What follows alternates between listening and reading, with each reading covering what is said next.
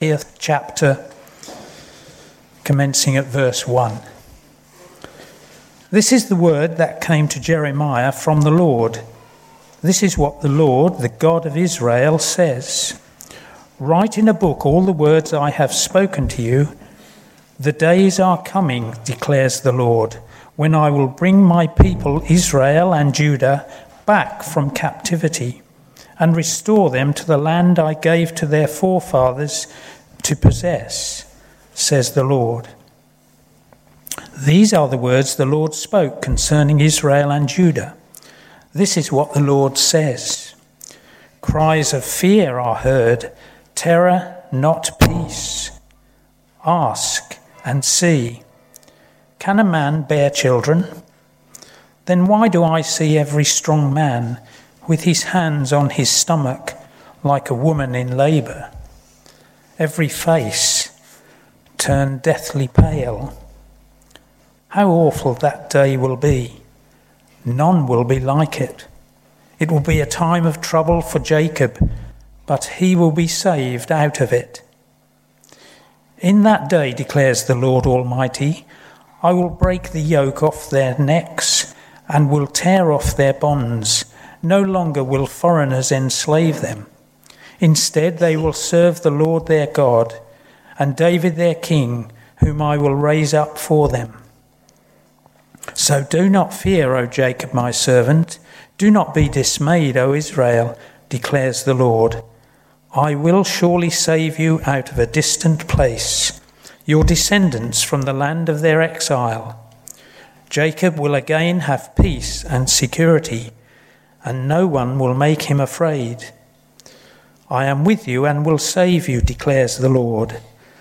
Though I completely destroy all the nations among which I scatter you, I will not completely destroy you. I will discipline you, but only with justice. I will not let you go entirely unpunished. This is what the Lord says Your wound is incurable your injury beyond healing. There is no one to plead your cause, no remedy for your sore, no healing for you.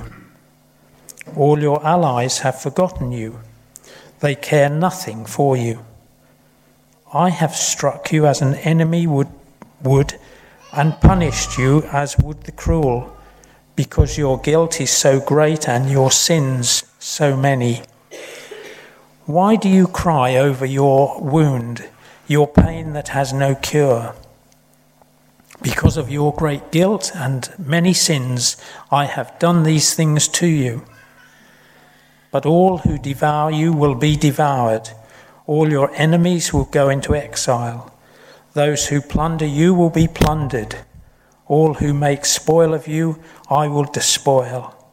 But I will restore you to health and heal your wounds, declares the Lord, because you are called an outcast, Zion for whom no one cares. This is what the Lord says I will restore the fortunes of Jacob's tents and have compassion on his dwellings. The city will be rebuilt on her ruins, and the palace will start will stand in its proper place. From then from them will come songs of thanksgiving and the sound of rejoicing. I will add to their numbers, and they will not be decreased. I will bring them honor, and they will not be disdained. Their children, excuse me, their children will be as the days of old, and their community will be established before me. I will punish all who oppress them. Their leader will be one of their own their ruler will arise from among them. I will bring him near, and he will come close to me. For who is he who will devote himself to me, close to, to be close to me, declares the Lord. To you will be my, so you will be my people, and I will be your God. See, the storm of the Lord will burst out in wrath a driving wind swirling down on the heads of the wicked. The fierce anger of the Lord will not turn back until he fully accomplishes the purposes of his heart. In days to come, you will understand this. This is the word of the Lord. Thanks be to God. Stephen, thank you. Uh, I gave you a long passage. Actually, we're looking at that passage over the next two weeks. So we'll be back in Jeremiah 30 next week. We're going to focus mainly on that 1 to 17 this week and then 18 onwards next week. But I wanted just to hear it all, and I will make a little reference to later on. Let's pray. Father, open our eyes that we might behold wonderful things in your words. And then mould our uh, minds and melt our hearts and bend our wills that we might live in humble obedience to all that we read. In Jesus' name we pray. Amen. Doctor, I have some good news and bad news. Patience. Okay, well, uh, give me the good news first. Doctor, you have 24 hours to live. Patience. How's that good news? What's the bad news then? Doctor, I've been trying to call you since yesterday. Jeremiah is a good news, bad news prophet. And actually, he has got quite a bit of the tone of that little joke that I've just told you. You see, when you read this prophecy, actually, it is the bad news that dominates. It's been the subject of 29 chapters up to this point, and will be the subject of most of another 20 chapters still to come. And the bad news is simply this that God's people, Israel and Judah, are in dire straits. Indeed, for Israel, it's already happened. It happened many years ago that they were uh, invaded and taken off in large parts by the Assyrians. But now, in the southern kingdom of Judah and Jerusalem, where uh, Jeremiah is speaking, the Babylonians are at the door. And the place where the focus of God living with his people was, Jerusalem, is about to be overrun and destroyed. God's people are about to lose this land that God had given to them. No longer will God's people live in the land, and no longer will they enjoy the blessings that He longed to pour out upon them whilst they live there. What should have been a place of security and peace, now, verse 5, we're told, will become a place of terror.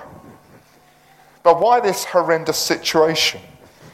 Well, put simply, and if you were to read at the book of Jeremiah, and if you know your Old Testament, this, none of this will surprise you because simply they refuse to remain faithful to their gods. You see, God's plan for humanity has always been the same, and it is summed up in that phrase we find later on in the chapter You will be my people, and I will be your God. That sums up God's plan for the whole of humanity. It was there in the Garden of Eden, wasn't it, when God created Adam and Eve, and we're told that He used to walk with them. They were probably taught together, a wonderful relation. God devoted to his people and his people devoted to him. That is the way God has always planned this world and humanity to be. But time and again, often under evil leadership, the people of God turn to other gods repeatedly, refusing to live faithfully and so judgment now was coming. And Jeremiah's job is to announce that bad news of this awful day that you find in verse 7 that is literally round the corner. It is about to happen. And as he says at the end, in days to come, you're going to understand this. You're about to see it unfold before your very eyes. And it seems there is absolutely nothing they can do about it. Chapter after chapter, the worst, most terrifying dark news is delivered by Jeremiah except that in verse 7b, there is a shaft of light that pierces this overwhelming pain and darkness. It will be a time of trouble for Jacob, but he will be saved out of it. He will be saved out of it. It's hard for us to appreciate, isn't it, the joy of those few words because we haven't spent the previous 29 chapters. Imagine that. We'd spent the last 29 weeks doing Jeremiah 1 to 29. By this point, you would be desperate for some good news. But you haven't. You've not had to endure that journey that they have endured, that message. So we don't feel the pain and the bleakness that they would have. But suddenly, in this midst of darkness, the shaft of light, a little bit like a diamond set across a back cloth, there is good news. Good news. There is hope. God will not abandon his people forever. He will keep his promises, those covenant promises that he made, and he will one day re-establish relationship with his people. You will be my people, and I will be your gods. And there are two parts to this hope. There are two pillars of this good news. Firstly, this God will rescue, God will save his people. If you look in sort of verses 8 onwards, you'll see there a, a, a, kind of description of what it must would be like for them when they get taken off into captivity. They will be foreigners in an enemy land. They will be like slaves. It'll be a place, we're told, of fear They will be scared. They will be insecure. There will be no peace for them in that land. But, says God, I will rescue you. I will bring you back. I will rescue you out of that land, that foreign land, and I will bring you back to the land that I've given you. Verse 10 I will surely save you out of a distant place, your descendants from the land of their exile. It won't be yet. Do you remember? He doesn't say you're going to come back, your descendants will come back. It's not yet. But I will keep this promise. One day I will defeat your enemies. One day I will re establish my kingdom, a place of love and peace and security. It is a wonderful image of salvation.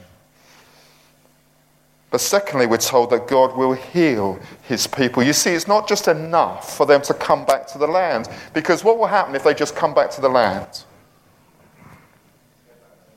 They'll just go back to the old ways, won't they?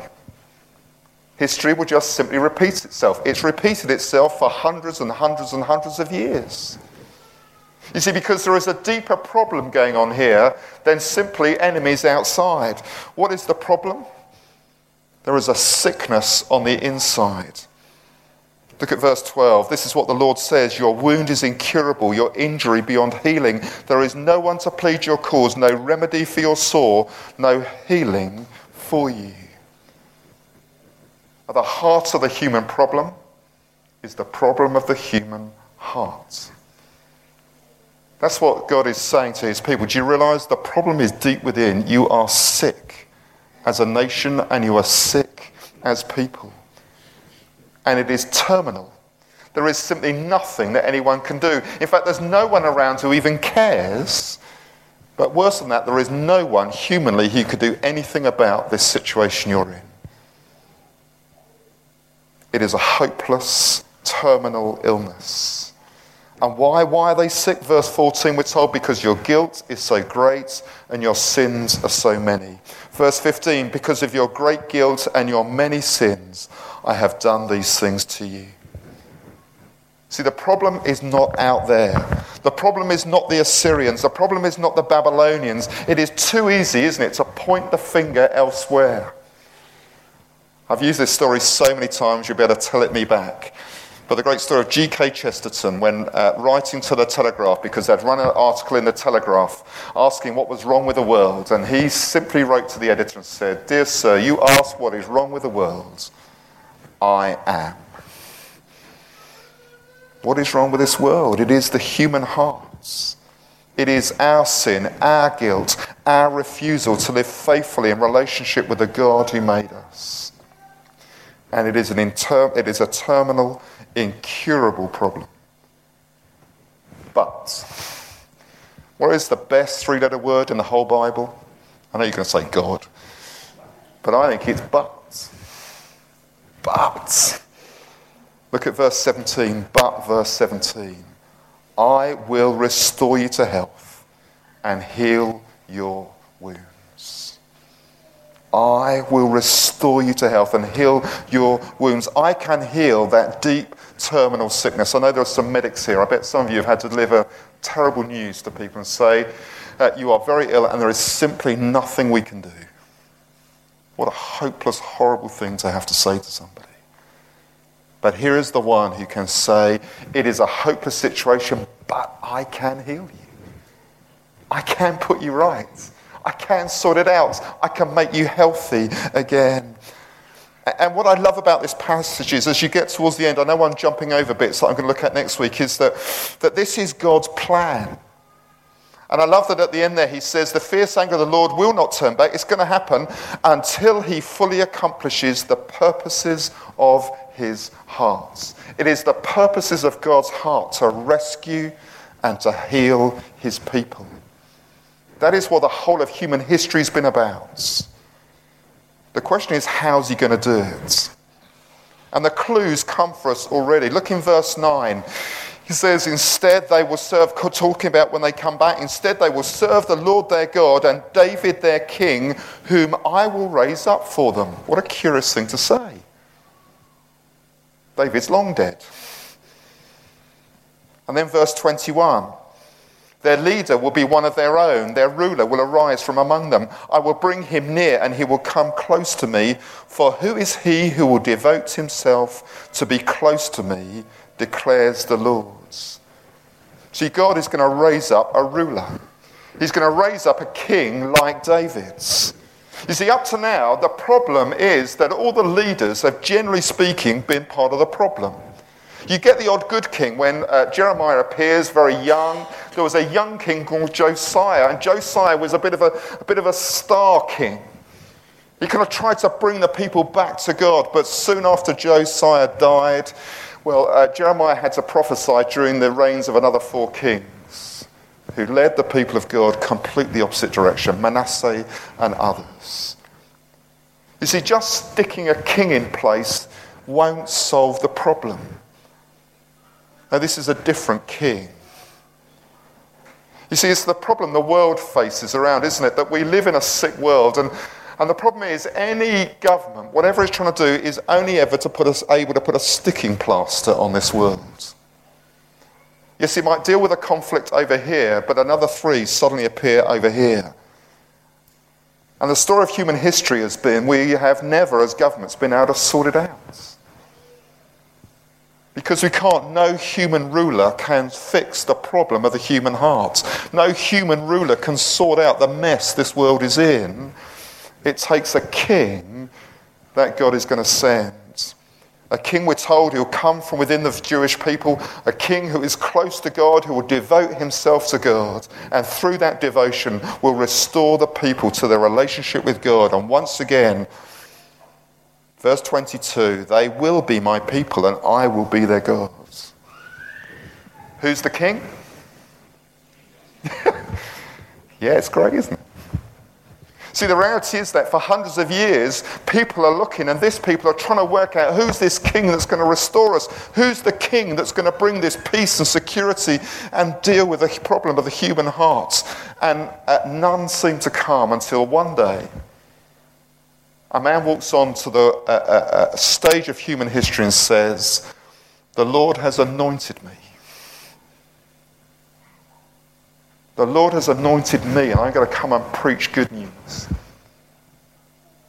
Healing and uh, captivity, uh, people being set free from captivity, it is me. I am the fulfillment of all that you read here. You see, Jesus is the one who rescues people from the power of sin. However hard we try, none of us can love God with all our heart, soul, mind, and strength and love our neighbour as ourselves. The Bible says we are slaves to sin. That is, whatever we try and do, in the end, we will always end up doing that which pulls us away from God rather than towards God on our own. We are slaves. We're also in the grip of Satan, and, and though we don't see it, uh, this world is in the grip of Satan. The Bible speaks of him being the prince of this world. And supremely, we're in the grip of death.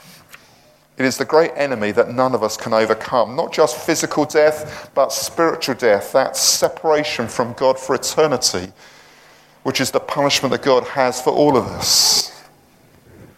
But on the cross and through the resurrection, Jesus brings release, rescue, he saves us out of the grip of our enemies. On the cross, the power of sin is crushed as he pays the price for our sin with his own life and sets us free from the penalty of sin that we no longer have to face because he faced it on our behalf.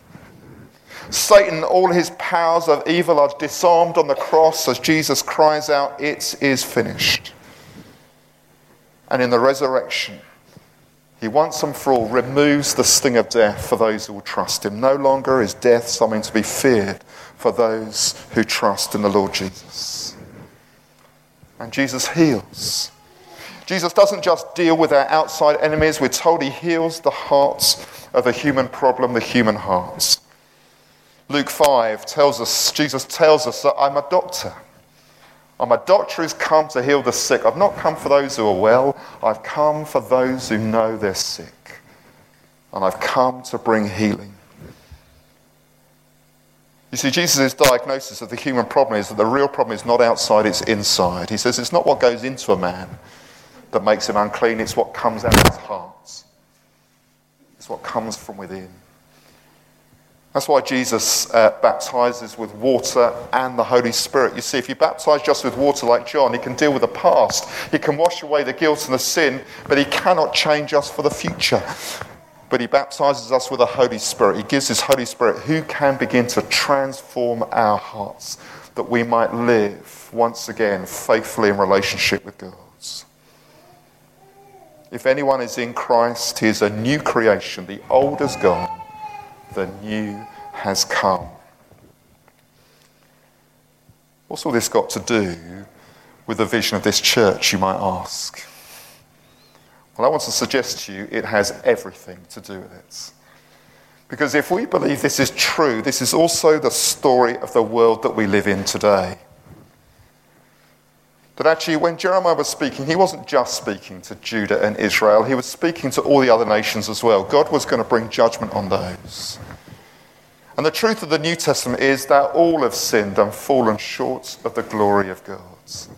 There is no one who is righteous, not even one. All of us share in the problem of the people of God of the Old Testament. Every single one Jew, Gentile, male, female five year old, 105 year olds. It doesn't matter who we are, what our background, what our religion, all of us are in that same position. And just like Judah, and just like in the time of Jeremiah, God still sends people out like Jeremiah to say, We're in a mess, but there is a solution. We are in dire straits, but there is hope there is good news. Judgment is coming on all humanity. When Jesus returns a second time, it will then be too late. And it wasn't quite too late, although Jeremiah knew things were going to uh, probably not turn around. But Jeremiah and the other prophets came to speak to the world and say, Please turn back. Please turn back to your king. Please turn back. And you know, it was a very costly thing for Jeremiah to speak up, to offer that good news of rescue and healing. Jeremiah was very young when he got called. He said to God, No, please. I'm too young and it's not going to go well for me. And it didn't. His family rejected him. Three times people tried to kill him all the prophets and uh, holy people of the time turned against him and said he was a blasphemer. And they all said, This is a load of rubbish.